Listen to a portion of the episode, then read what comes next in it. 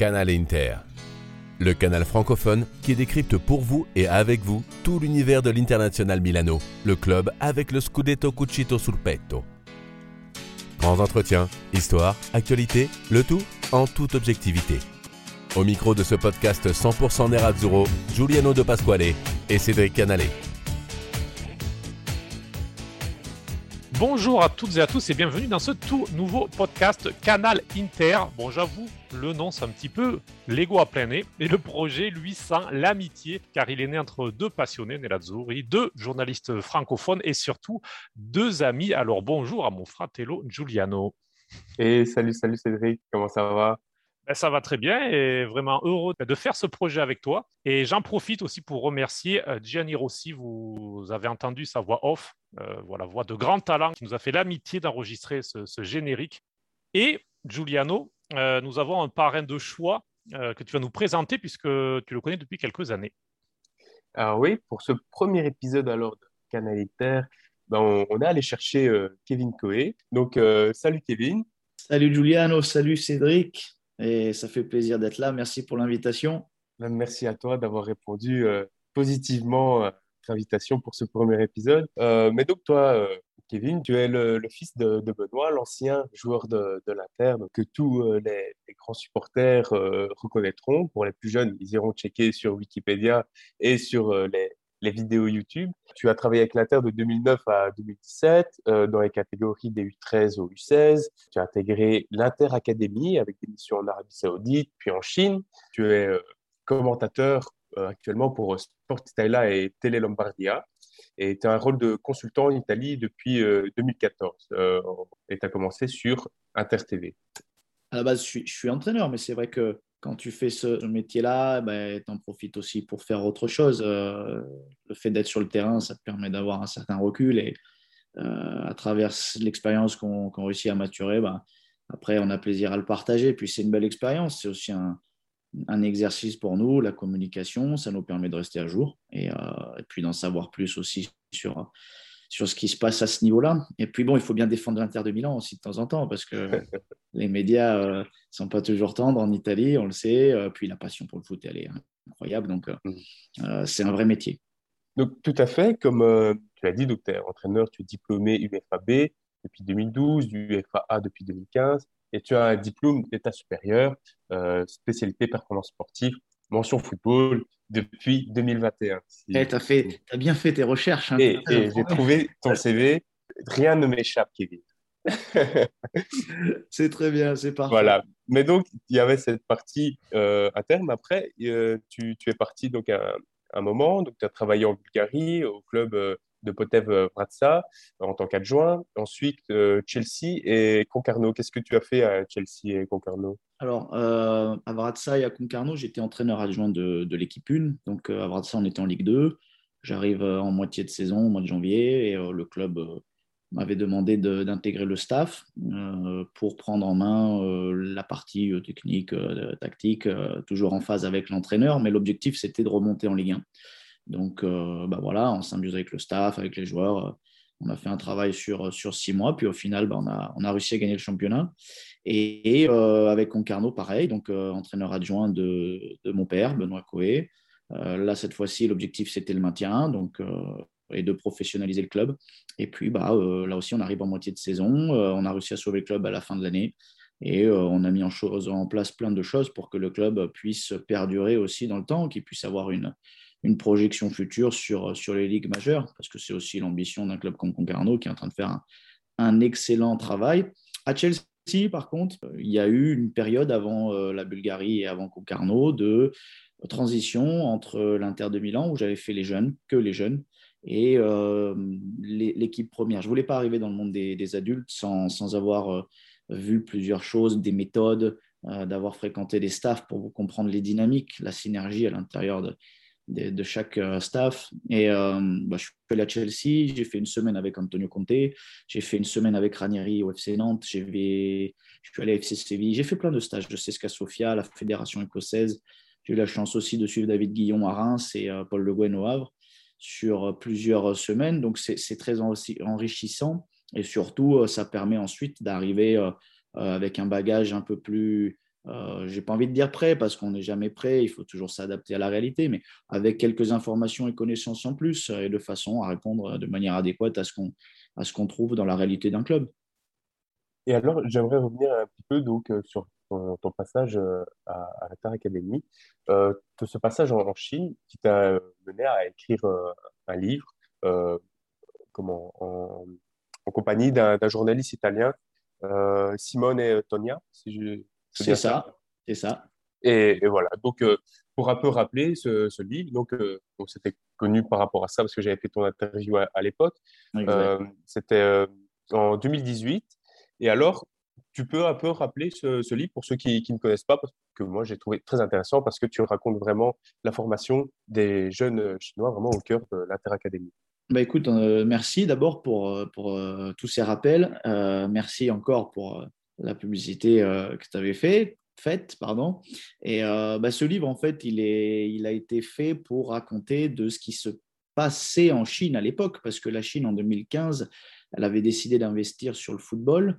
Euh, elle avait fait du football une priorité, euh, rappelez-vous, elle voulait aller au mondial, elle voulait gagner, elle voulait euh, lancer tout un mouvement. Donc, avec l'Inter-Académie, j'ai été responsable de mettre en place et de, diriger, de développer l'Académie de l'Inter de Milan à Shanghai pendant un an et six mois, plus ou moins, et après six mois à à Nanjing, donc euh, la capitale euh, de Suning. donc ce livre raconte voilà, de comment ils ont développé le foot là-bas, de la formation des jeunes, de la mentalité aussi, parce qu'il y a une partie qui n'est pas seulement foot, c'est aussi l'état d'esprit, la culture, qui est très importante, parce qu'on ne peut pas arriver dans un pays et dire, bon, ben maintenant, même si on est l'Inter de Milan, c'est nous qui faisons, qui prenons les choses en main. Tu es toujours obligé de t'adapter à, à la réalité, à la culture, au coutume local, euh, parce que sinon, euh, tu sais que sur le long terme, ça va être compliqué. Euh, donc voilà, ce livre parle un peu de, de, de, ces ensembles de choses. Ce n'est pas du tout un livre tactique donc c'est vrai, ou technique, c'est vraiment, ça parle vraiment, c'est abordable à tout public, c'est ça qui est, qui est intéressant. Et puis voilà, ce qui est, ce qui est bien, c'est que je l'ai pu le, faire avec Simone Togne, comme tu disais, parce que bon, moi j'estime ne pas non plus être un écrivain, euh, donc j'ai demandé à qui avait plus de compétences que moi de le faire. Et puis au final, il, y a un joli projet qui a, qui a vu le jour et qui a, qui a pas mal marché. Et euh, pour conclure, je, suis en train de le traduire. Peut-être, sûrement l'année prochaine. Le Covid a bloqué un peu de choses, mais euh, l'année prochaine, il pourrait arriver en France parce que je l'ai publié en Italie. Donc, Oui, c'est vrai. J'ai oublié de spécifier que le, le, livre est en italien. Mais du coup, ouais, ce serait une très bonne nouvelle d'avoir en France parce que c'est une chouette expérience que tu décris en tant que professionnel et qui euh, permet de, de, comprendre certaines choses, pas forcément par rapport à, l'Inter et ses activités, mais aussi euh, par rapport au, foot professionnel aujourd'hui et le rôle de la Chine dans, dans le foot. On parle de tuning aussi, donc c'est intéressant bien sûr, de comprendre voilà, à qui on a affaire, les propriétaires, comment ça fonctionne. Et puis bon, les Français, par nature, sont des grands voyageurs, donc ça permet d'avoir une évasion sur une nouvelle dimension, une nouvelle réalité. Tout à fait. Ça va très bien. Ben, alors, on va commencer le, cœur de ce podcast, donc avec euh, la, la, nouvelle saison de l'Inter, des, des champions d'Italie. Cédric, euh, je te laisse commencer par euh, le premier thème de ce podcast. Effectivement, Kevin, d'ailleurs tu as parlé d'une semaine avec Antonio Conte. Il fait partie de notre premier thème puisqu'on va s'intéresser à ce qui a changé depuis la conquête du Scudetto. Et donc déjà sur le banc, Antonio Conte est donc parti. Euh, à la fin de la saison. Ça semble être une séparation en commun accord avec un joli chèque euh, de sortie pour, pour le technicien. Et c'est donc Simone Inzaghi qui l'a remplacé, euh, lui qui était sur le banc de la Lazio depuis plusieurs saisons. Alors, il y a pas mal de points communs, mais aussi des différences, que ce soit dans le jeu, dans le comportement, parce que point commun, bien sûr, Kevin, on peut parler du 3-5-2, mmh mais c'est un 3-5-2 assez différent. Est-ce que tu peux nous, nous, dire, toi, ce que tu vois comme point commun et différence de ce qu'on a vu entre ce que faisait Conte ce que fait Inzaghi? C'est clair que sur le, comme tu l'as bien rappelé, hein, sur l'organisation de jeu, on a un 3-5-2 avec euh, une pointe basse et deux milieux de terrain. Euh, après, euh, l'interprétation change déjà parce qu'il y a des, interprètes qui ont changé et pas des moindres. C'est-à-dire que Lukaku, Hakimi, et c'était deux joueurs l'année dernière qui représentaient un pourcentage très conséquent du nombre de buts et des occasions créées dans le jeu de l'Inter. Avec Antonio Conte, euh, comment dire, l'analyse de l'équipe était assez claire dans le sens où l'Inter était capable d'alterner des matchs très défensivistes, très organisés, et de jouer en contre-attaque, en attaque rapide. Et il y a eu d'autres matchs où ils aimaient avoir la possession du ballon, ils ont essayé d'imposer un certain style de jeu. Par contre, il y avait une, définition beaucoup plus claire du système de jeu. C'était souvent un jeu en vertical. Avec Simone Inzaghi aujourd'hui, euh, et d'ailleurs les chiffres parlent d'eux-mêmes, on a l'impression qu'il y a beaucoup plus de joueurs qui sont impliqués dans la création des occasions de but. Euh, d'ailleurs, il y a énormément de joueurs qui ont déjà marqué leur premier but euh, depuis ce début de saison. Et il y a un jeu qui alterne entre verticalité et largeur. Attention, je m'explique. Quelqu'un pourrait me dire, oui, mais si tu fais la passe à Hakimi, tu vas en largeur. C'est pas ça que je veux dire. Ce que je veux dire, c'est qu'aujourd'hui, tu vas toucher un piston, tu vas chercher Lukaku. Alors, le, but du jeu, c'est de gagner 30-40 mètres le plus rapidement possible pour ensuite arriver dans la moitié de terrain adverse et devenir euh, dangereux, créer une occasion de but. Avec euh, Simone Inzaghi, l'Inter ne renonce jamais ou rarement à une phase de possession de balle. Un coup, je vais à gauche, je vais voir Perisic. Un coup, je vais à droite, je vais voir Darmian, je vais voir Dumfries. Ce n'est pas un problème. Ou alors, après, il y a le mouvement à attaquer la profondeur de Barella. Il y a un mouvement à attaquer la, euh, profondeur de Charanoglu. Ou alors, un des deux vient entre les lignes. Euh, pareil, il y a une belle complémentarité entre Djeko et, et Martinez. Martinez qui, là aussi, était complémentaire avec Lukaku. Mais là aussi, euh, qui, je pense, a une autre dimension d'un point de vue de la, de la parce que l'année dernière, avec Lukaku, peut-être, euh, il était un peu, pas effacé, mais c'est vrai que le point d'appui, le point de référence, ça a toujours été Lukaku la saison dernière, même dans les matchs difficiles. On se rappelle très bien que la, première passe vers l'avant, c'était pour Lukaku, qui, dos au but, était capable de tenir le ballon, faire euh, monter l'équipe, etc. Là, avec Djeko, c'est un autre style parce qu'il y a un peu plus de mouvement, il y a un certain âge aussi, donc il y a plus d'expérience. Et au final, euh, il y a beaucoup de choses qui diffèrent dans, le style de jeu. Après, voilà, euh, c'est une équipe qui, dans les, statistiques, a marqué beaucoup plus de buts, si je ne me trompe pas, qui démontre quand même une bonne solidité défensive, mais voilà, qui doit encore se, construire, parce que je pense qu'il y a encore une belle marge de manœuvre, parce que Simone Inzaghi vient à peine d'arriver. Heureusement pour l'Inter, les effets de son travail et l'intelligence du coach aussi, il faut le dire, de conserver ce système de jeu, de conserver quand même des choses qui ont été faites l'année dernière, c'est très important. Ça permet d'avoir une continuité. Et les joueurs arrivent avec le Scudetto, donc ils ont plus de maturité et ça se ressent sur le, terrain. C'est intéressant euh, par rapport à, à Dzeko, le rôle qu'il a en remplacement de, Lukaku, parce qu'on on aurait imaginé, personnellement, et je pense que nombreux dans ce cas, euh, on aurait imaginé Dzeko en premier attaquant et euh, Lautaro derrière qui euh, aurait joué ce, rôle bah, de distributeur, et, que ce soit pour les pistons mais aussi pour, euh, pour Dzeko. Et non, là, en fait, c'est Lautaro qui est le premier attaquant et c'est Dzeko qui est en retrait, mais pas en retrait comme l'était Lukaku, de haut but à maintenir le ballon et à distribuer euh, directement sur les côtés ou faire partir le, piston de Fouiz ou, comme Lukaku faisait avec Hakimi où il se retournait et il lançait un ballon dans la profondeur, Hakimi fonçait et il allait vers le but.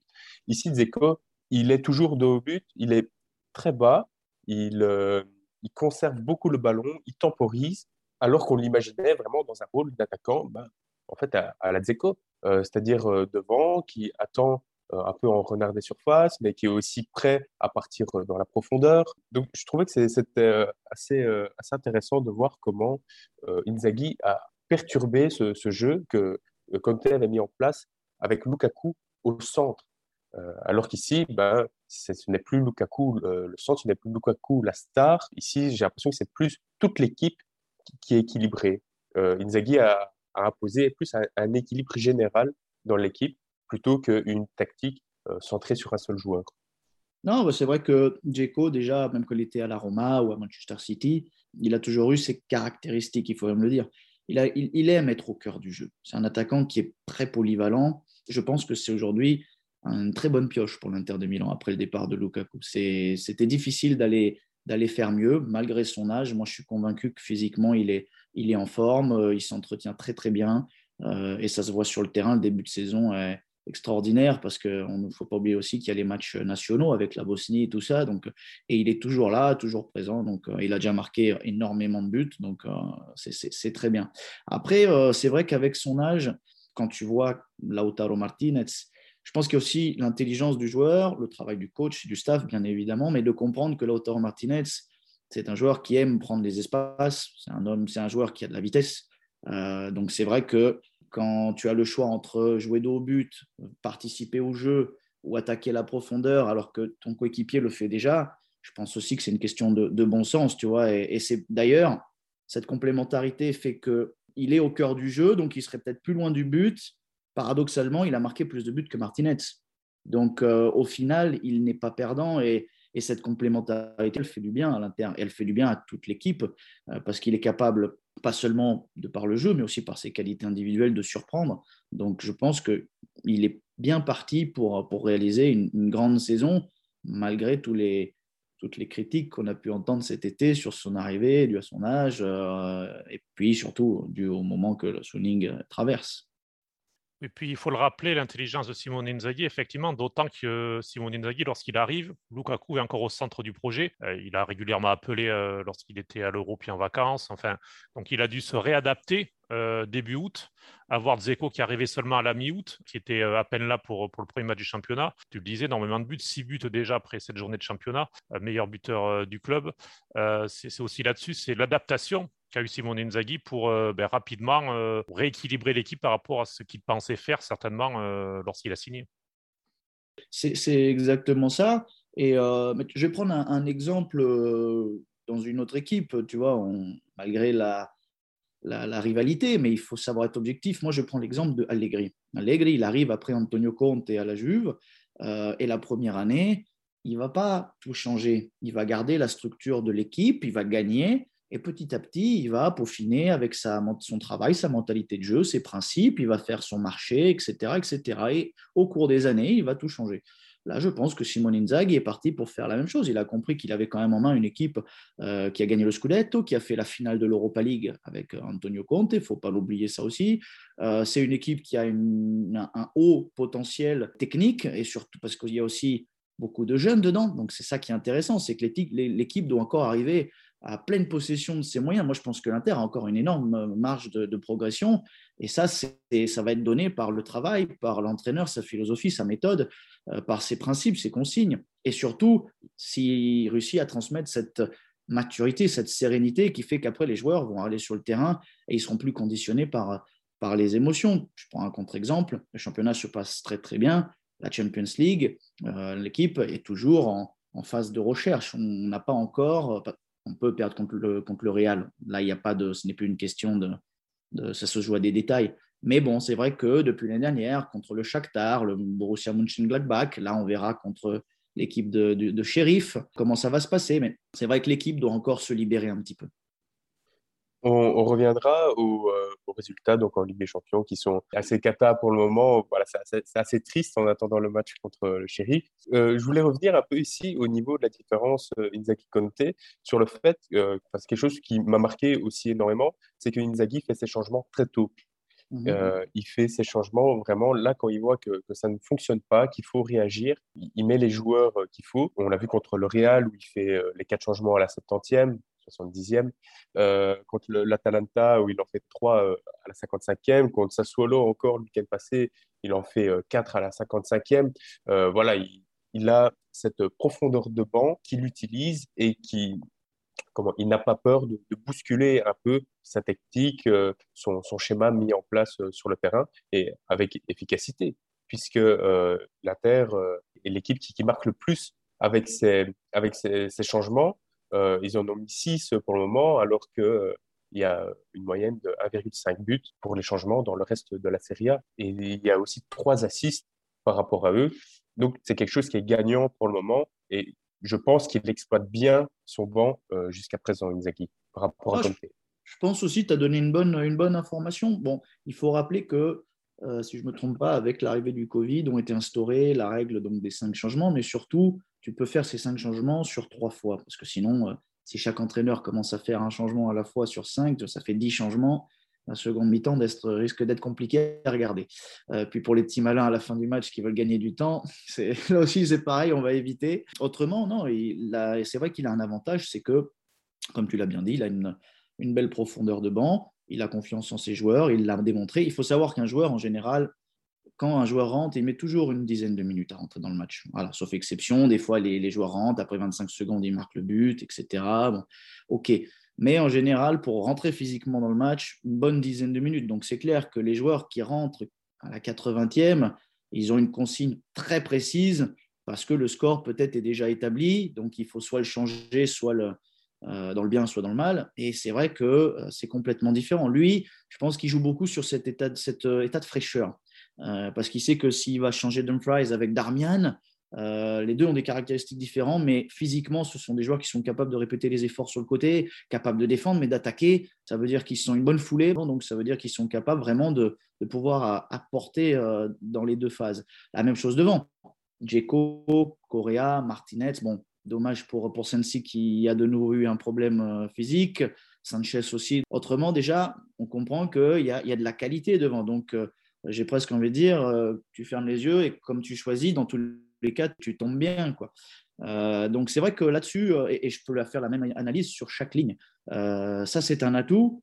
Inzaghi fait très très bien à, à l'utiliser, à le mettre à profit, surtout qu'aujourd'hui, il faut le rappeler, avec l'arrivée du Covid, les calendriers ont été euh, complètement chamboulés. On joue tous les trois jours. En plus de ça, tu as les compétitions internationales au milieu. Il y a eu l'Euro l'année dernière. L'année prochaine, il y a la Coupe du Monde. Donc, les joueurs qui sont des joueurs internationaux vont être amenés à jouer euh, vraiment avec un rythme acharné. D'ailleurs, ça fait beaucoup de polémiques euh, partout en Europe, hein, que ce soit en Angleterre, en Italie, parce que les, matchs sont trop, trop proches.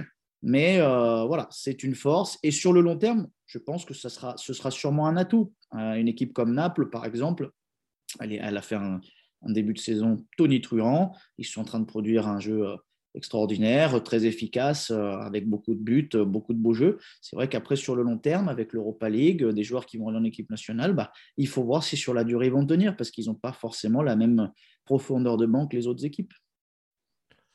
Alors, une petite question, euh, pas polémique, mais est-ce que selon toi, l'effectif est vraiment affaibli du coup, euh, du fait des départs de Lukaku et Hakimi, auquel on peut ajouter euh, Christian Eriksen qui est absent, bien sûr. Alors, petit point peut-être sur sa situation pour dire que donc, euh, donc il vit à Milan où son fils est scolarisé. Il est actuellement à Milan. Il va faire des examens euh, là en octobre au Danemark. Et s'ils sont positifs, il pourrait reprendre un entraînement au moins individuel dans un premier temps. Et puis ensuite, ce sera à voir euh, en fonction du, du défilateur.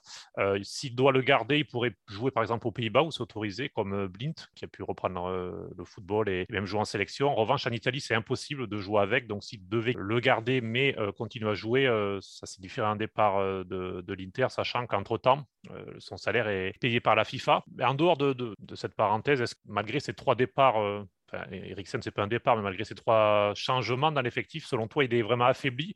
Ou est-ce qu'avec Zeko et Correa qui sont arrivés, Chalanoglu, Di Marco également qui est, arrivé, tu le sens peut-être plus complet, cet effectif? Bah, moi, je pense que compte tenu de la situation du club cet été, de ce qui est en train de se passer vis-à-vis de Suning, etc., des départs qui ont été obligatoires, moi, je pense qu'aujourd'hui, euh, en regardant euh, l'effectif, euh, je ne pense pas qu'il y ait de grosses différences. Hein. C'est-à-dire qu'il va y avoir des différences de profil, sûrement, évidemment, hein, d'un point de vue technique, des idées de jeu, des caractéristiques de chaque joueur. Mais bon, aujourd'hui, il faut quand même dire la vérité. par rapport à la dernière, au milieu du terrain, tu ajoutes un Tchalanoglu en plus, parce que Eriksen, s'il revient, tu auras donc les joueurs de l'année dernière, tu récupères Vecino de blessure et tu auras Tchalanoglu. À droite, tu avais Hakimi, tu l'as échangé avec Dumfries, qui est un joueur qui doit encore faire ses preuves, mais de ce qu'on a vu sur son début de championnat est très très très intéressant. Puis il y a toujours Darmian qui est pas loin, qui peut jouer un peu partout, un de chaque côté. Devant, on a remplacé, on a gardé Martinez, on a remplacé Dzeko par Lukaku. On avait Pinamonti qui n'est plus là, on l'a remplacé par Correa parce qu'on a gardé Sanchez. Donc au final, tu as augmenté la qualité technique de ton secteur offensif. À la limite, je resterai sur le côté gauche où on n'a pas forcément encore euh, vu une évolution là-dessus. Mais bon, tu as Perisic qui fait, qui fait son travail, euh, Darmian qui peut, qui peut changer. Y a... Puis bon, tu parlais de Di Marco. Di Marco arrive avec euh, une expérience faite dans plusieurs catégories différentes. C'est un garçon qui sort du vivail de l'équipe. Donc, c'est un homme de, la maison. Il connaît la mentalité, il connaît le maillot, il connaît. La... D'ailleurs, lui aussi, pareil, premier, contre la Sampdoria, il a marqué un but incroyable. Ça l'a libéré et tu as gardé ta ligne défensive. Donc, je pense qu'aujourd'hui, euh, c'est difficile de dire que l'Inter, elle a été affaiblie, euh, changée, certes, différente, certes, mais dire qu'elle est amoindrie, euh, bah, la preuve en est. 17, 17 points aujourd'hui, plus de buts, plus de points par rapport à la saison dernière. La seule chose qui a changé, c'est que tes adversaires, tes concurrentes, elles sont plus euh, préparées elles aussi, parce que Naples, l'année dernière, n'avait pas le même nombre de points, le Milan c'est pareil, et la Juve, par rapport à la saison, aux saisons dernières, elle a fait un début de championnat catastrophique. Je voulais revenir aussi sur euh, Di Marco. C'est vrai que je trouve son, début de saison vraiment très intéressant. Il, il pas, il, y en a beaucoup qui en font des, caisses sur son début de saison, mais je trouve que bon, défensivement, il a encore du travail euh, à, produire, mais offensivement, son pied est incroyable. il apporte déjà une sécurité au niveau des centres. Tout ce qui est corner, avant, avec Conte, c'était le corner à deux où le tireur de corner faisait la passe. Ensuite, euh, celui qui recevait refaisait la passe en arrière pour faire euh, un centre un peu plus court. Ici, euh, Di Marco, il s'en charge lui-même avec son pied gauche et à chaque fois, c'est très bien tiré. 9 fois sur 10, c'est dangereux. Et au niveau des, des, centres, au niveau de son apport offensif, que ce soit en tant que piston gauche ou en tant que défenseur central gauche, comme il le fait un peu avec Bastoni. Donc Bastoni qui monte beaucoup euh, sur, euh, sur son côté gauche, qui, joue un peu en, triangle avec le, le, piston et un milieu qui vient aider. Donc ils sont à trois pour essayer de trouver l'espace pour euh, faire des centres. Et Di Marco apporte encore une fois une qualité de centre, je trouve, qu'on n'avait pas ces dernières années et qui fait beaucoup de bien, surtout quand on a un, un grand Zeko dans la surface qui attend et euh, un Lautaro qui, on le sait, euh, euh, n'est pas le plus grand, mais est pas mal balèze au niveau de la détente et du jeu de tête. Je suis d'accord avec toi. Di Marco, d'ailleurs, il est connu pour ça, surtout ses capacités à, à apporter offensivement hein, pour aller créer la supériorité numérique avec ses dédoublements. en plus, il a de la force. C'est un profil assez tonique, donc très intéressant. Après, il ne faut pas oublier aussi que c'est important, euh, quand tu fais ce rôle-là, de savoir attaquer, très bien, de participer dans le jeu, mais il faut aussi savoir euh, euh, donner ce qu'il faut donner dans la phase défensive. Et parce que l'Inter, il faut quand même le dire, c'est en championnat 8 buts en 7 matchs, donc ça veut dire que tu as quand même une moyenne d'un but par match encaissé. ça veut dire que toute l'équipe, d'un point de vue des sacrifices, d'un point de vue de l'effort collectif, doit gagner quelque chose là-dessus encore un petit peu. Et lui, là-dessus, je pense qu'il peut, il peut encore gagner en, en expérience, en intelligence sur certaines situations, sur les fautes qu'il va commettre, sur certains placements. Mais moi, je pense qu'il a un potentiel euh, très, très positif devant lui. Et puis, en plus, c'est un travailleur. Donc, il va, il va y arriver, il va s'améliorer. Hein. Et puis, voilà, ça fait du bien de voir des jeunes euh, sur le terrain. Ce n'est pas le seul. Euh, c'est ça aussi qui est positif. L'Inter commence à avoir des Italiens, des jeunes sur le terrain. Donc, c'est super intéressant peut-être une bêtise, mais tu l'as connu, euh, Di Marco, alors euh, est-ce que tu étais euh, au centre de formation de l'Inter ou pas? Non, non, j'ai pas eu. On s'est mmh. croisés sûrement, mmh mais on n'a pas. J'ai pas eu l'occasion de le, de, le, de le, connaître personnellement. mais bon, voilà, la sensation, c'est celle-là. Tu sais, après les, ce qu'on entend aussi sur mmh. quand tu parles avec les coachs de formation ou les gens qui le connaissent, c'est un mec qui travaille, c'est un joueur euh, assidu. Bah, D'ailleurs, tu n'arrives pas ici si tu, si tu n'as pas ces qualités-là, hein, d'un point de vue mental avant tout, parce que la qualité technique, c'est une chose, hein, le, talent, etc. Mais aujourd'hui, on le voit même avec les meilleurs, avec les plus grands. La qualité, le talent mental, j'ai envie de dire, le travail mental qui, qui doit être fait au quotidien, c'est ce qui te permet de soit d'arriver au plus haut niveau, soit d'y rester pour ceux qui ont encore plus de talent surtout qu'il a eu des prêts, euh, pas mal de prêts, un, compliqué en Suisse. Donc oui, euh, on a vu qu'au niveau mental, il, a su s'accrocher. Puis on a même vu après le penalty euh, raté contre l'Atalanta, voilà, tout de suite répondre et revenir. Donc, Absolument. Hein. Mm. Mais je te donne un autre exemple. À Cagliari, il y a, il y a Zappa, Gabriele mm. Zappa. Quand j'étais à l'Académie à Inter, j'ai eu l'année, une année, j'ai pu, en tant qu'entraîneur adjoint, travailler avec lui. Euh, il est arrivé d'un tout petit club euh, amateur euh, local dans la région milanaise. Il est arrivé aujourd'hui là où il est parce que, à force de travail, à force de travail et d'abnégation, malgré les difficultés, malgré que des gens aient pu lui dire mais non, mais c'est très bien, il est, costaud, mais ça la fera jamais. Et puis au final, ce sont des joueurs qui, à force de travail et d'abnégation, bah, voilà, ils arrivent à réaliser leurs rêves. Ce, type de joueurs, ce, sont des beaux exemples pour les nouvelles générations, pour les jeunes toi qui as passé justement 8 ans au sein du centre de formation de l'Inter et, l'académie, comment expliquer que l'Inter est d'aussi bons résultats au niveau des jeunes, puisqu'il y a des nombreux titres, ça va jusqu'à la Primavera, où sur les 4-5 dernières années, il y, a, deux titres et c'est toujours finale, demi-finale, enfin, ça, marche toujours très bien. Mais on voit très peu de jeunes euh, passer le cap, qui souvent ils vont se perdre dans des prêts puis disparaissent. Alors il y a Di Marco ou Zappa, des joueurs comme ça qui arrivent à, émerger, mais c'est très très rare. Comment l'expliquer? Bah, euh, déjà, il faut parler de la structure, l'organisation du foot italien. Parce que au-dessus de, la catégorie Primavera, donc les U19 nationaux, il n'y a pas d'équipe réserve. C'est tout de suite le monde des équipes une.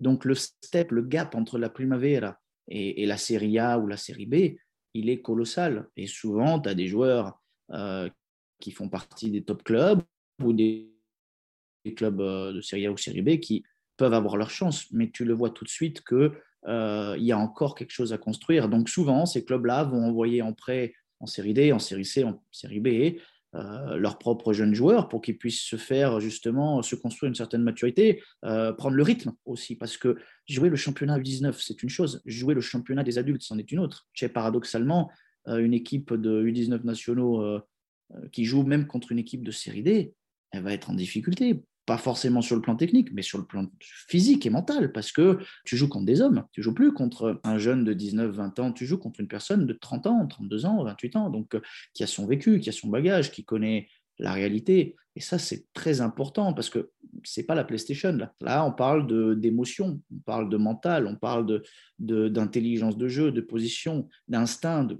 il y a plein de choses qui, qui, sont, qui sont extraordinaires dans le football. Mais tout ça, il faut les cultiver, tous ces aspects-là. Et tu peux le faire seulement en Italie en les envoyant en prêt parce qu'aujourd'hui, à part la Juventus de Turin qui a la UE23 en série C, les autres équipes n'ont pas d'équipe réserve. Donc, euh, tu vois, je prends le système français là-dessus. Je pense que le système français est un des meilleurs systèmes de formation au monde parce qu'ils ont cette possibilité, ces intermédiaires qui font que les jeunes peuvent se construire au travers d'un parcours de progression logique. Donc, U16, 17, 18, 19.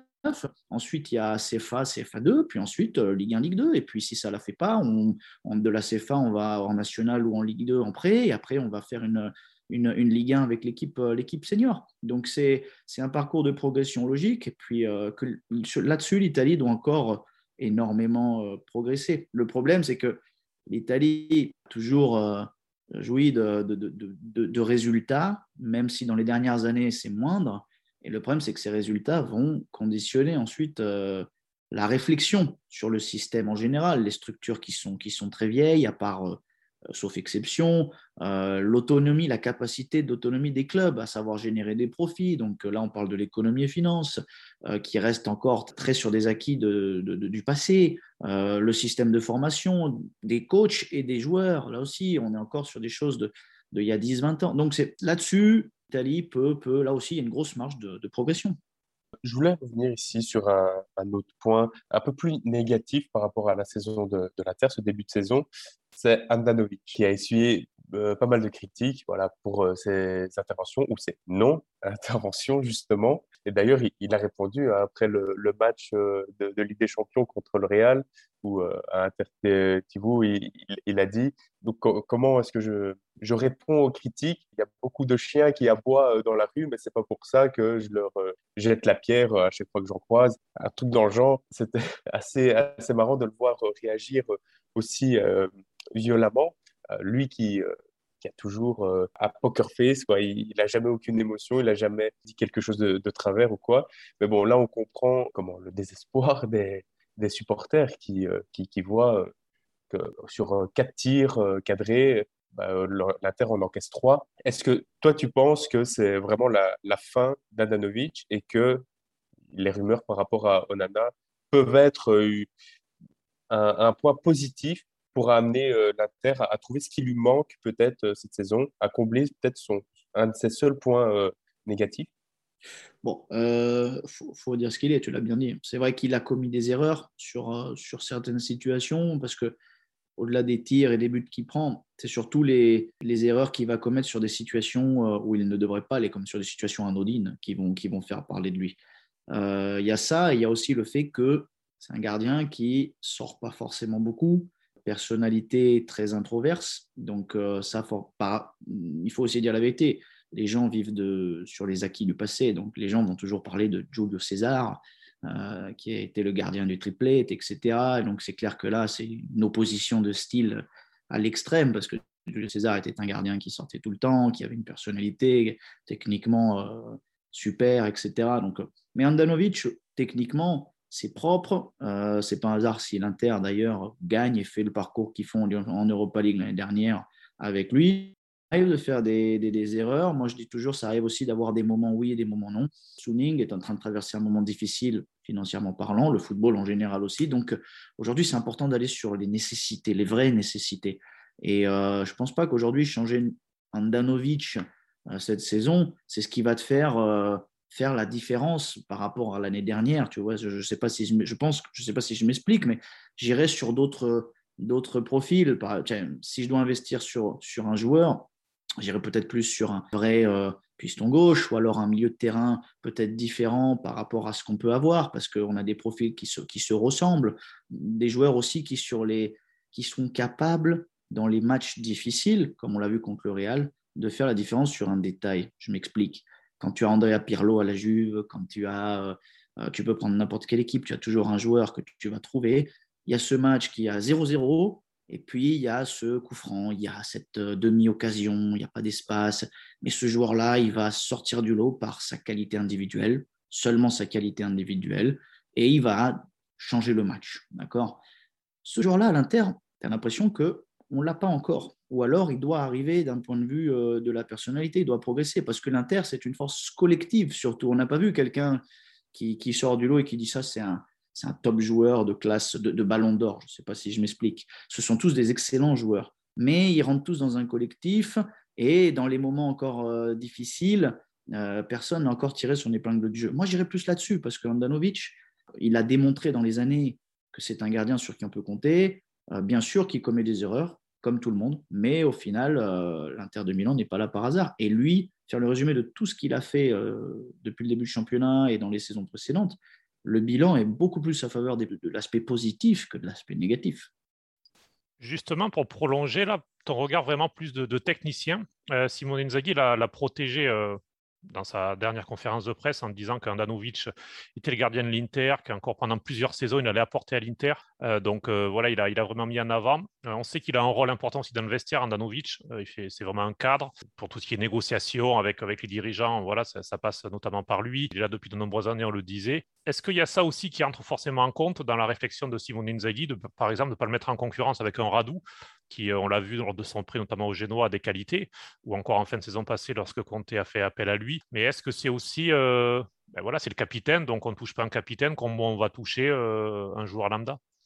Bah, écoute, euh, je te donne même euh, mieux. Je pense que cet été, l'Inter, elle avait même le remplaçant parfait parce qu'ils euh, avaient le fils de Stankovic, Philippe, que, je connais très bien, qui est un excellent gardien lui aussi. Donc, si tu avais voulu faire une folie, tu aurais pu dire bon, bah, passage de génération. et puis, il était tout aussi talentueux, bien évidemment jeune, donc pas la même maturité, pas la même expérience. Donc, il y aurait eu sûrement des problèmes parce qu'il faut que les joueurs y maturent.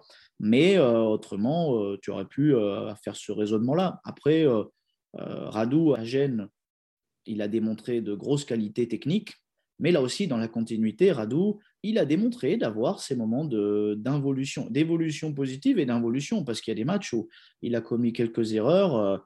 et là, je pense que si ça avait été des erreurs qu'il avait commises à l'Inter de Milan, les supporters auraient euh, crié euh, au scandale. Donc, euh, je pense aussi que c'est une sorte de, protection vis-à-vis des, jeunes derrière, parce que c'est, on n'a plus le deuxième gardien d'expérience comme on les a eu dans les années précédentes. Là, le deuxième gardien reste quand même assez jeune par rapport aux autres profils. Donc, il faut faire attention, il ne faut pas les brûler, il faut les préparer surtout. Il faut bien les préparer. Le maillot de l'Inter de Milan, comme le peut être celui du Milan C, de la Juve, ce sont des maillots comme la Roma, etc. Hein, pour ne pas les citer tous, mais ce sont des maillots qui pèsent on ne parle pas d'un championnat à part, on parle du championnat italien. Je pense qu'au niveau de la pression, je parle de pression négative, je parle au niveau de la passion, la passion négative que peut engendrer le football en Italie. On parle d'un pays qui est unique au monde et du championnat le plus difficile au monde. Quand j'entends que l'Angleterre, euh, l'Espagne, euh, l'Allemagne, tous ont leurs caractéristiques. Euh, il y en a un qui est très beau, l'autre le plus beau, le plus intense, tout ce qu'on veut.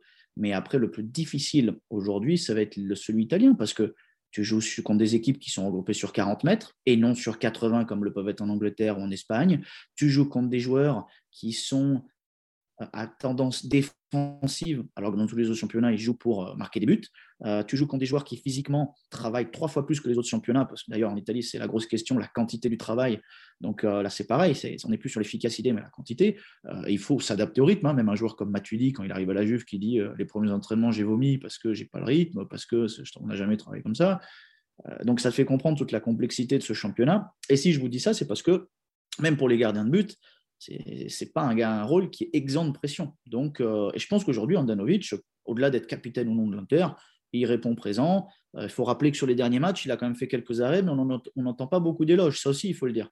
il a été décisif contre Sassuolo, il a été décisif contre la Fiorentina, tout ça, et on n'entend pas beaucoup d'éloges. Donc là aussi, la critique est facile. Mais Andanovic, euh, ce n'est pas le, vrai problème aujourd'hui.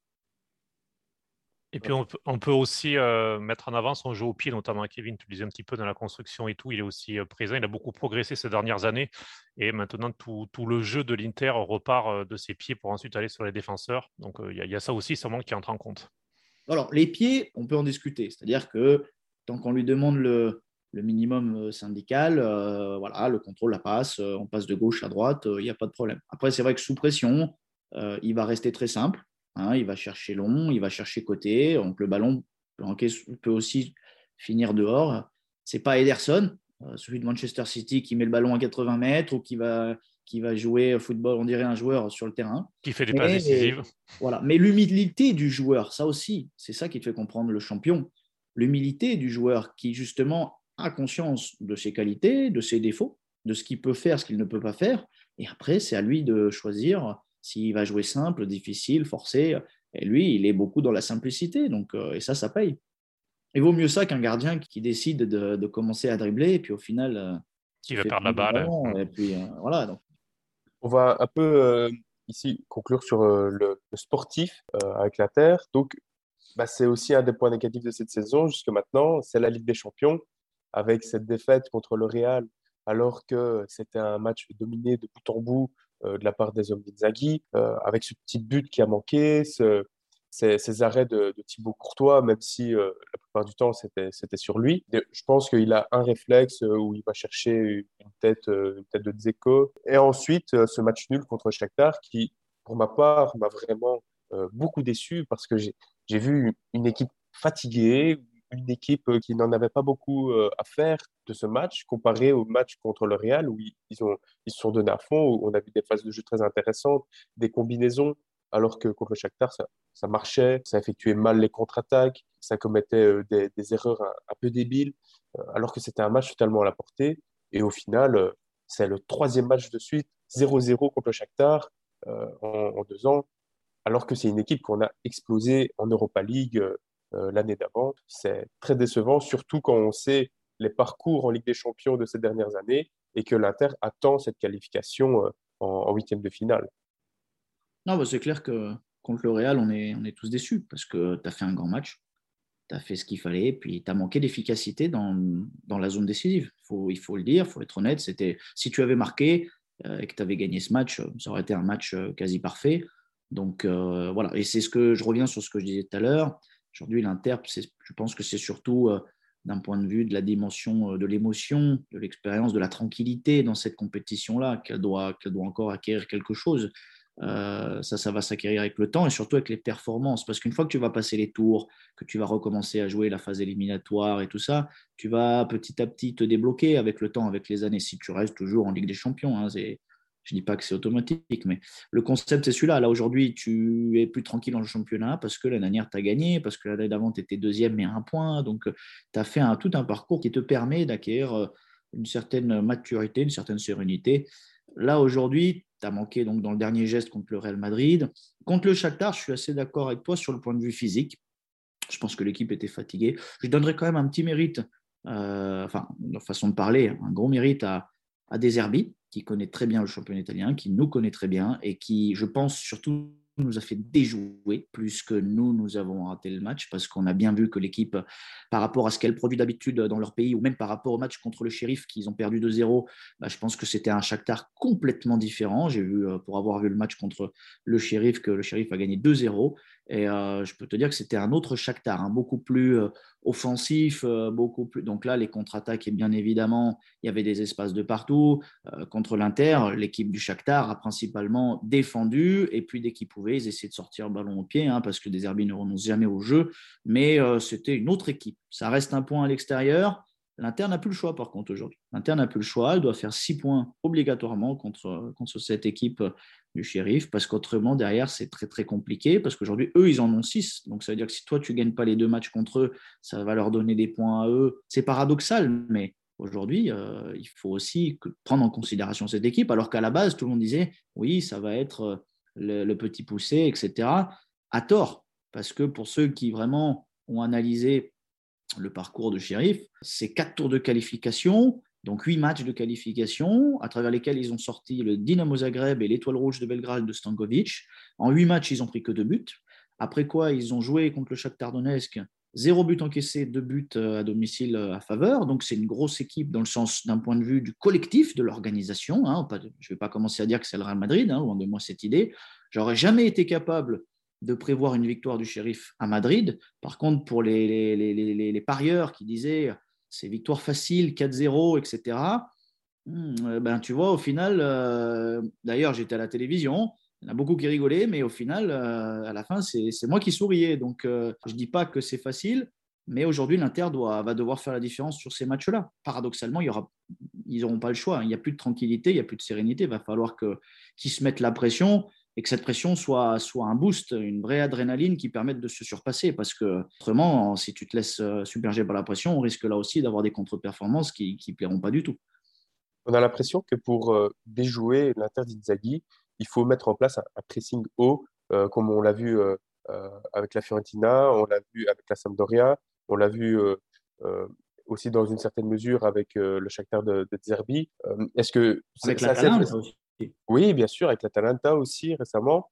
Euh, c'est assez facile de dire il suffit de mettre un pressing haut pour déjouer Inzaghi, mais j'ai vraiment l'impression qu'en en fait, on est asphyxié et qu'on n'arrive pas à faire ce, ce, genre en pour se tirer de, ce genre de, contre-tactique. Bah, c'est vrai qu'aujourd'hui, il y a une préparation qui est extrêmement différente en Italie par rapport aux autres championnats, d'un point de vue du tacticisme. Ce n'est pas seulement une question de pression haut, c'est une question de marquage individuel en fonction des zones de jeu. Premier tiers de l'Inter, moitié de terrain, de troisième tiers. Euh, on, va on va diviser le terrain en trois parties. Et en fonction de ces trois zones, je prends l'exemple de l'Atalanta, il va y avoir des comportements différents, collectifs, mais surtout individuels. Le marquage, par exemple, sur Brozovic, qui est entre guillemets le registre de l'équipe, ne va pas être toujours effectué par, la même, par le même joueur. Euh, ça va dépendre du côté ballon, ça va dépendre évidemment de la zone de jeu, etc.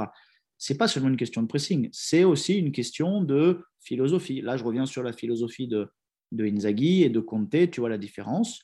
Conte avait cette capacité à sortir du pressing parce que il y avait un jeu beaucoup plus vertical. Donc, avec la verticalité, si tu trouves euh, les intervalles de passe, si tu trouves la profondeur ou le point d'appui avec Lukaku, derrière, tu as champ libre. Et derrière, l'Inter de Milan, euh, grâce à ça, elle a marqué beaucoup de buts et gagné beaucoup de matchs. Et dans la continuité de tout ça, il y a un certain mécanisme psychologique qui va se créer chez les adversaires aussi. Parce qu'inconsciemment, tu vois, dans la deuxième partie de saison de Antonio Conte, les équipes, elles allaient moins chercher. Elles disaient non, non, non, non, non, moi, si je vais chercher, je vais m'exposer à des contre-attaques et on va, on va se faire avoir. Aujourd'hui, il y a, on est en début de saison, donc c'est normal. Les équipes ont cette tendance à défendre vers l'avant, à aller agresser, etc.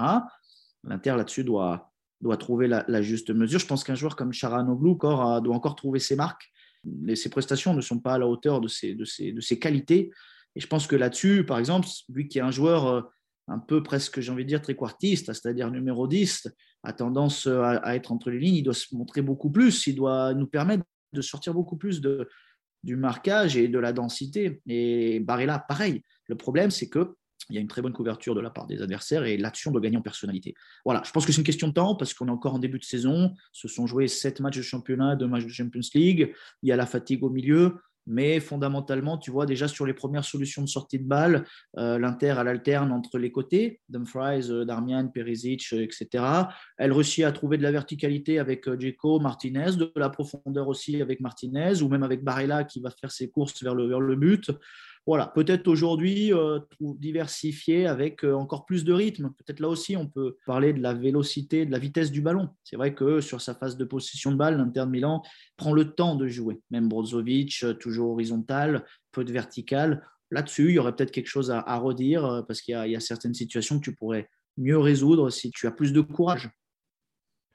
On touche à la fin de, ce podcast. On a même dépassé le lot additionnel. On va s'offrir une petite prolongation avec toi, Kevin, pour du hors sportif, puisque les, comptes de, de l'Inter viennent d'être validés pour la saison 2020-2021. 245 millions de pertes, donc la saison passée, record historique de la Serie A. Si on ajoute euh, la saison précédente, ça fait 348 millions d'euros de pertes, donc avec euh, le Covid, bien sûr, qui est, qui est au centre de tout cela. Mais toute la Serie est dans le rouge. Hein. La saison passée, la Juve était à moins 200 millions, le Milan à moins 100, la Roma devrait annoncer des chiffres aux alentours des moins de 5 millions aussi. Euh, bilan, faut-il le préciser, pour l'Inter sans les ventes d'Akimi et Lukaku, intervenus après le 30 juin 2021, qui seront donc euh, dans le bilan 2021-2022, euh, qui devrait être un petit peu moins dans le rouge en tout cas grâce à ces ventes-là. Comme l'a dit Marotta, ils ont mis le club à l'abri avec ces ventes-là. Euh, mais bon, malgré tout, il y a toujours les rumeurs d'un départ de Sunning, Sunning que, tu as connu, euh, Kevin, tu nous le disais au début. Donc depuis deux mois, il y a cette euh, rumeur, la Super League qui s'est envolée, qui, était, qui semblait être un petit peu pour eux une possibilité de, de, survie. Il y a les difficultés du groupe en Chine, surtout avec la perte du contrôle de la société mhm. par Zhang. Il y a Evergrande aussi qui, qui a une difficulté dans, dans, le groupe. les rumeurs qui s'accélèrent, on parle du PIF notamment, Prince Bin Salmani. Alors, lorsqu'on parle un petit peu de tout ça, ça semble assez négatif avec ce que tu as connu à l'intérieur, avec ce que tu vois de l'extérieur. Kevin, quel est ton jugement, ton, ton regard là-dessus? Bon, écoute, euh, il faut mettre un peu d'ordre sur plein de choses. C'est-à-dire déjà, euh, il ne faut, il faut pas tout confondre parce que les gens, euh, tu vois, la, la remarque facile, c'est Ouais, mais Suning, ils ont de l'argent, pourquoi est-ce qu'ils n'investissent pas l'argent dans le club? Bon, déjà, ça, c'est impossible parce que ça fait longtemps, depuis l'arrivée du fair play financier, que les investisseurs n'ont plus le droit de faire des investissements privés. Donc, l'UFA a voulu créer un modèle sain. Les clubs doivent être autonomes, dans, générer des profits, des chiffres d'affaires, etc. On, le sait. Euh, donc, on élimine cette possibilité. Suning, il y a, pour résumer, trois branches importantes. Il y a la Suning Holding Group, il y a la Suning euh, Appliance et Suning.com. Ce sont trois entités différentes. C'est important de le dire parce que c'est toujours Zhang qui a plus ou moins la main mise sur les trois, mais ce sont des gestions complètement différentes. C'est Suning Holding Group qui va s'occuper, entre guillemets, de par plusieurs entreprises, de l'Inter. Euh, le sponsor, ça va être Suning.com, mais ça n'a rien à voir. Ce sont deux choses complètement différentes. C'est d'ailleurs pour ça qu'ils ont pu faire un investissement, parce que ce n'est pas la même, euh, la même branche. Euh, si je vous dis ça, c'est parce qu'aujourd'hui, comme tu l'as bien dit, il y a plusieurs paramètres à prendre en compte. Euh, l'Evergrande, ils avaient fait des investissements dans le marché immobilier, donc aujourd'hui, ces investissements n'ont pas de retour, et donc il y a une dette qui s'est créée de 20 milliards de yuan. Après, il y a le discours lié à la politique chinoise. C'est vrai qu'aujourd'hui, le président de la Fédération chinoise a changé. Il s'agit de l'ancien président de, du, si je me trompe pas, de, du Shanghai SIPG, donc euh, l'équipe où il y avait euh, Oscar, Hulk, etc. Et ce président aujourd'hui veut lui aussi créer, entre guillemets, le même modèle qu'on a en Europe, c'est-à-dire il veut plus d'investissement privé parce qu'il a vu que ça devenait euh, n'importe quoi, c'est-à-dire que les équipes continuaient à donner 40 millions de salaires pour Pelé en deux ans, euh, Canavaro, etc. Donc les salaires étaient trop hauts, que ce soit pour les joueurs ou les entraîneurs. Donc il a voulu mettre un plafond, il a voulu arrêter les investissements privés. Et aujourd'hui, pour Suning, même investir à l'étranger, c'est très très très compliqué. Donc ça, ils ne peuvent plus le faire presque pratiquement parce que il y a le troisième point, c'est que le football n'est plus un secteur considéré essentiel, prioritaire d'investissement. Donc, euh, les procédures administratives sont déjà très compliquées en Chine, je vous laisse imaginer. Et alors là, une fois que n'est plus dans le secteur prioritaire, il faut se lever de bonheur pour résoudre les situations. Ensuite, il y a le fait que, euh, donc on a parlé du marché immobilier, il y a le fait qu'il y a eu le Covid. Avec le Covid, en 2020, donc Suning avait fait ou 2019, euh, je ne me rappelle plus très bien, mais je sais qu'ils avaient généré 3 euh, milliards de profits, enfin, ça se passait très bien. Et avec le Covid, Suning, je ne parle pas du club, je parle donc toujours de la compagnie, elle arrive à euh, moins 500 millions de, de chiffre d'affaires cette année. Donc, on comprend tout de suite que l'entreprise est dans le rouge. D'ailleurs, en plus, euh, avec l'arrivée du Covid, il y, a de nouveaux concurrents qui se sont mis sur le marché sur euh, tout ce qui est e-commerce, euh, électronique, etc. Là aussi, Suning a dû faire face à des difficultés nouvelles.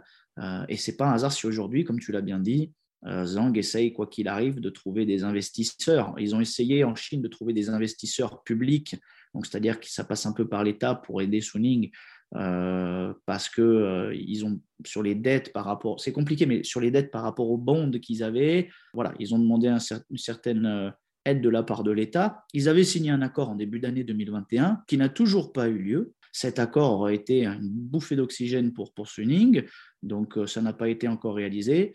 donc voilà, voilà pourquoi aujourd'hui, en gros, Suning cherche des investisseurs pour, entre guillemets, reprendre le club ou alors arriver en actionnaire minorité de minorance. Le problème, c'est qu'aujourd'hui, arriver dans un club de minorance où tu n'as pas la main et mettre beaucoup d'argent, euh, les entreprises te disent non, moi, si je dois mettre de l'argent, c'est pour acheter le club.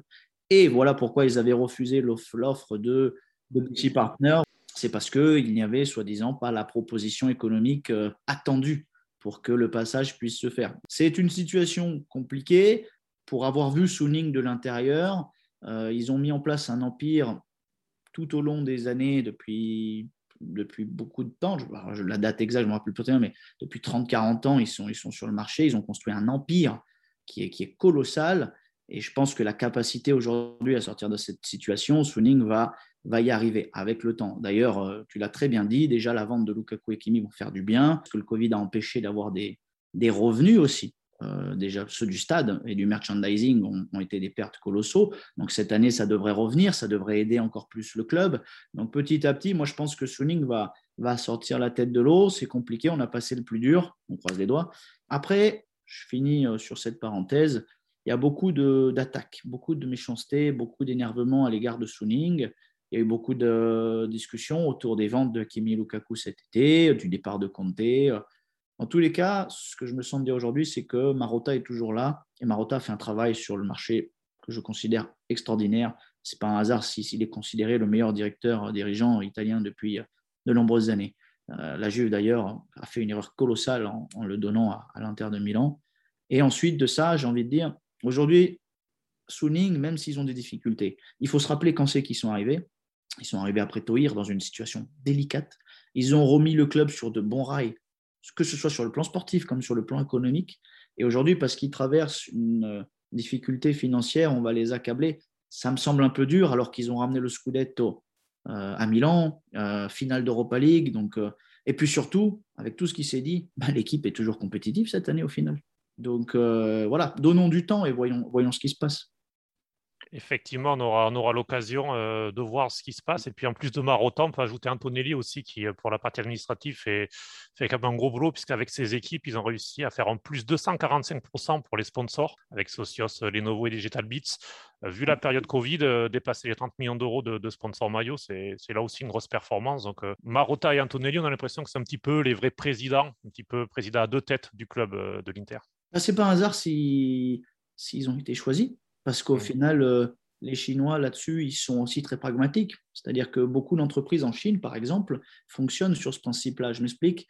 La main-d'œuvre, le corps de travail reste local. Euh, le management, euh, donc tout ce qui est manager, tout ce qui est prise de décision va être étranger. Après, ça varie des destinations en fonction des secteurs. Hein. Je, prends un exemple, je vous dis une bêtise. La cuisine, bah, le chef va être français. Mais, et après, au-dessus, le, le président va être chinois. Donc ça fonctionne comme ça. Ils ont voulu prendre le meilleur et au final, ils ont compris euh, qu'avant ça, il y avait eu d'autres types de profils. Ça n'a pas marché. Ils ont remplacé par d'autres, personnes. Et moi, là-dessus, j'y vois pas un hasard. C'est-à-dire que Marotta n'arrive pas par hasard à l'Inter de Milan. C'est, là-dessus aussi où les gens, c'est important qu'ils comprennent que Suning a fait, euh, a mis en place une stratégie. Ils ont été très intelligents. Il y a eu de la réflexion sur tout ce qu'ils ont construit. Ils n'ont rien laissé au hasard. D'ailleurs, je pense que la présence de Marotta est un bon indicateur de la santé du club.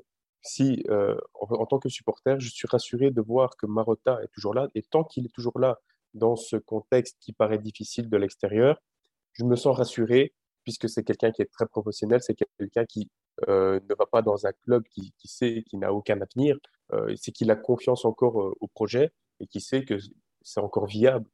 Donc, tant qu'il y aura Marotta dans ce contexte-ci, je pense qu'en tant que supporter, il n'y a pas trop de soucis à se faire.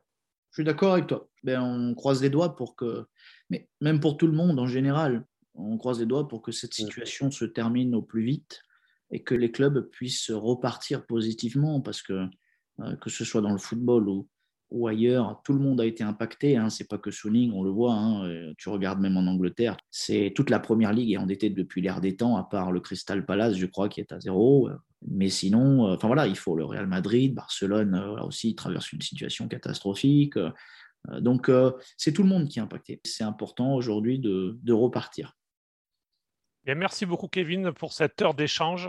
C'était vraiment un plaisir. Très, très intéressant de, faire un petit peu le tour de l'actualité de l'Inter sportive et aussi ce regard sur, sur Sunning. Vraiment, vraiment passionnant. Ben, merci à vous, en tout cas. Et puis, ben, j'espère qu'il vous passerez un bon moment à nous écouter, surtout, et que ça vous, comme tu as dit, que ce sera utile et plaisant. Et Kevin Coe, entraîneur, euh, est-ce qu'il y a des pistes, une envie particulière? Je ne sais pas. Tu, as fait pas mal d'années donc chez les jeunes, puis tu es, basculé euh, chez les seniors euh, en Bulgarie puis à Concarneau. Est-ce qu'il y a des, pistes ou des envies de ta part? Alors des pistes en ce moment, non, beaucoup de pourparlers. Après, l'envie, c'est celle de continuer à aller de l'avant. Ça fait 13 ans que je suis dans ce métier-là. Euh, je suis en train de faire mon parcours. Euh, donc l'objectif maintenant, c'est de retrouver un club, euh, soit en tant que, premier entraîneur, soit adjoint, mais d'une équipe première. Je n'ai pas encore l'UEFA Pro, mais il y a des championnats, par exemple, où tu peux faire le premier entraîneur, que ce soit en deuxième, troisième division, ou ça peut être en France aussi, hein, National 2, National 3 pourquoi pas. Euh, en Italie, ça peut être la série C, ça, parce que chaque pays varie euh, au niveau des, mmh. lois là-dessus, fonction des diplômes. Mais après, ça peut être aussi adjoint, euh, retrouver un staff d'une série A, d'une série B, pour continuer à faire mon petit bout de chemin. Et, mais c'est clair qu'après, l'objectif final, c'est celui d'ici 7-8 ans d'avoir mon équipe, d'avoir un staff, d'avoir un projet, et puis, puis voilà, de, de faire mon parcours. On verra si on y arrive, on va tout faire pour. Bah oui, c'est tout ce qu'on te souhaite. Hein, en tout mmh. cas, d'ailleurs, euh, tu, tu, restes euh, professionnellement attaché avec ton papa aussi.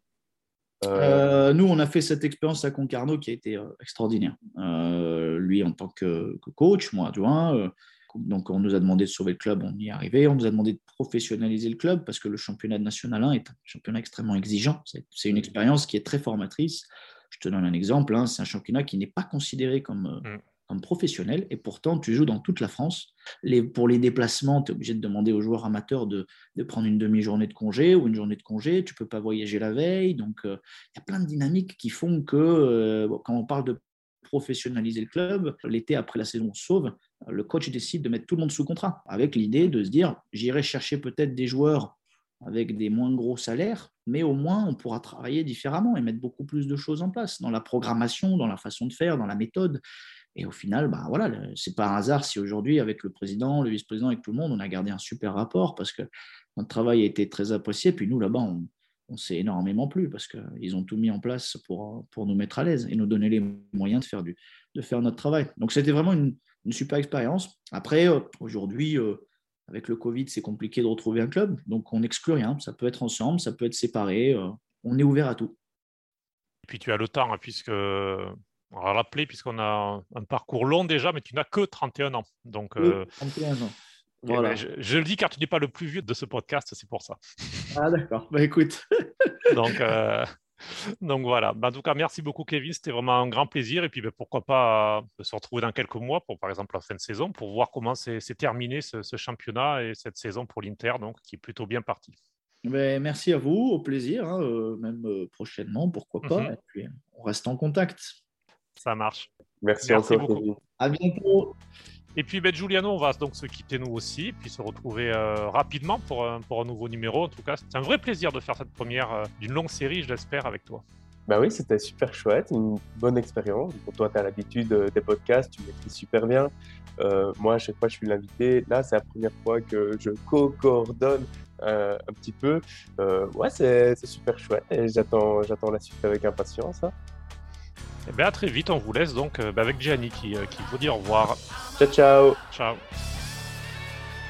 C'était Canal Inter, le podcast francophone qui décrypte tout l'univers de l'International Milano, avec Cédric Canale et Giuliano De Pasquale.